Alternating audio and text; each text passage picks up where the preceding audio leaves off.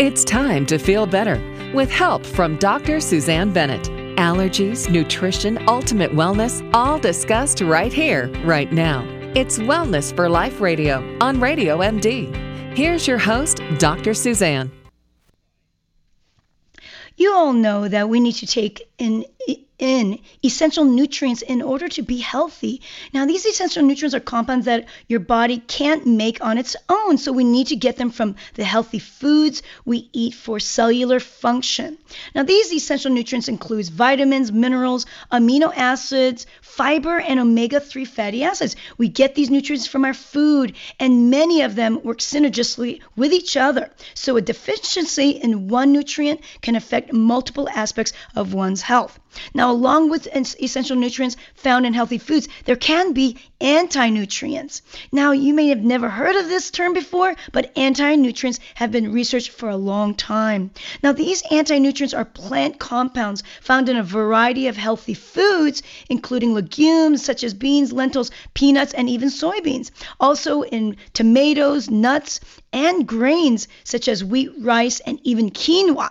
Quinoa, which is actually a seed. Now, because cows are fed grains, dairy can even be included as an anti nutrient. Now, they're called anti nutrients because these chemicals actually interfere with the body's ability to absorb essential nutrients such as calcium and magnesium, zinc, and iron. They can also inhibit important digestive enzymes causing gastrointestinal distress and other gut related issues. Now, you may ask, why would these plants develop these toxic components in the first place? Now, plants develop protective defensive uh, defense mechanisms to deter predators such as birds and bugs and pests. Now, this allows the best survival rate of the seeds and future reproduction. The seeds can taste bitter to the predators, as in the case of quinoa. Now, I love quinoa. Quinoa seeds are coated and, and on the outer layer is concentrated with anti-nutrients called saponins, so birds typically do not eat them. Anti-nutrients contain compounds that bind to good nutrients so they can't be absorbed by the body and may cause digestive dis- distress. So again, predators learn to leave them alone. Now, anti-nutrients include lignans, saponins, uh, phytates, phytoestrogens, oxalates, phenolic compounds, lectins, glutens, and others. There are a lot of them in uh, healthy foods. Now, they're found in plant foods, and so although the specific type and toxin levels vary from food to food, today I'm going to uh, talk about three specific anti nutrients and give you some tips on how to minim- minimize their effects. Let's start with lectins. Now, these are anti nutrients found in especially wheat and beans. Now, it's no surprise that the top food allergens contain higher amounts of lectins. Co- these food allergens include wheat, soy, dairy, eggs, peanuts, tree nuts fish, and shellfish. Lectins are also found in the nightshade families, and these uh, nightshade families include potatoes, tomatoes, bell peppers, uh, jalapeno peppers, and even black peppers and eggplant. Now, lectins are sticky or uh, and they're agglutinating. They allow them to affect both the bloodstream and the intestinal lining. So then it makes the red blood cells clump, causing inflammation. They bind in the small intestinal lining and it can reduce the absorption of essential nutrients as well as damage the intestinal um, tissues. It also sets off, uh, off a variety of other issues such as negative changes to otherwise healthy bacterial flora in the gut. It can cause gastrointestinal distress, similar to even food poisoning. And they can cause even skin issues like rashes and breakouts, joint pain like arthritis, um, allergic responses, and other gut inflammatory reactions. As the intestinal lining is compromised by these sticky lectins, you can get leaky gut. And, and lectins and other particles of toxins can then go into the bloodstream, causing additional inflammatory and autoimmune issues.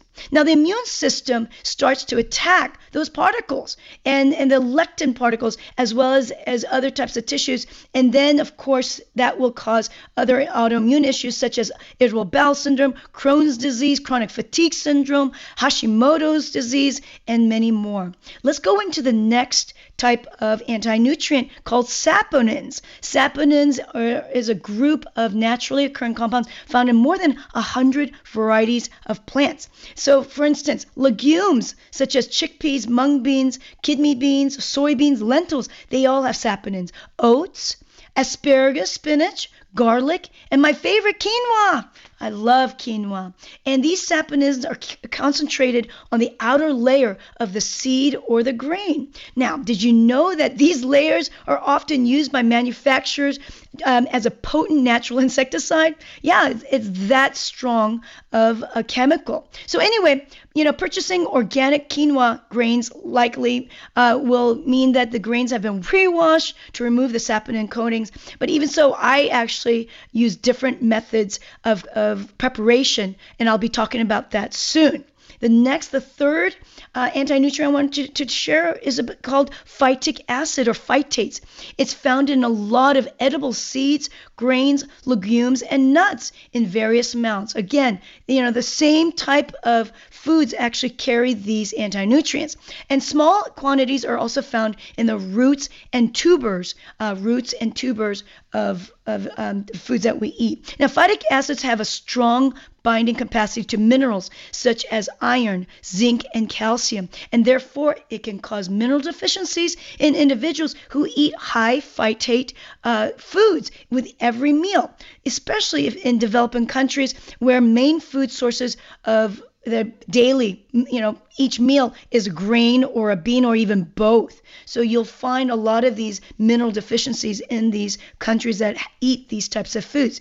So what can you do to lower the anti-nutrients in your diet? Now I know I'm, I just love my share of almonds and sesame seed bars and and the quinoa salads that I make at home, you know, a couple times a week. So what I do, how do we benefit from these nutritious, tasty foods, but also lower the anti-nutrients? So I'm going to share with you there are several preparation methods to mitigate the toxic effects of these lectins, saponins, and phytic acids um, uh, in the food. And that includes soaking, sprouting, and fermenting grains, seeds, nuts, and legumes.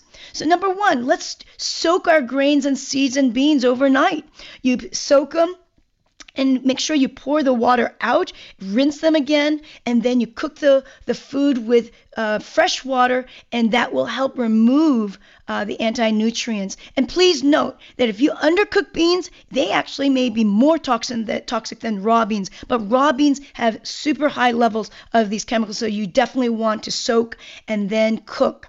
Now, number two, the second way of reducing the uh, the saponins and phytics, phytic acid and lectins is to sprout these seeds because sprouting germinates uh, this process, the germination, and it causes a degradation of these anti-nutrients. And you're turning these seeds and grains into vegetables. They're not the seeds anymore. They turn into vegetables. So that's a way to reduce the anti-nutrients. Third, what you can do is, is you can do um, uh, what's called fermentation. A fermentation promotes anti-nutrient breakdown. breakdown. Lactic acid fermentation is the preferred method. And a good example of this is when you uh, use, let's say, the um, uh, uh, ferment with um, kimchi and things like that. You know, fermentation helps reduce a lot of the the toxins in the, the uh, vegetable itself.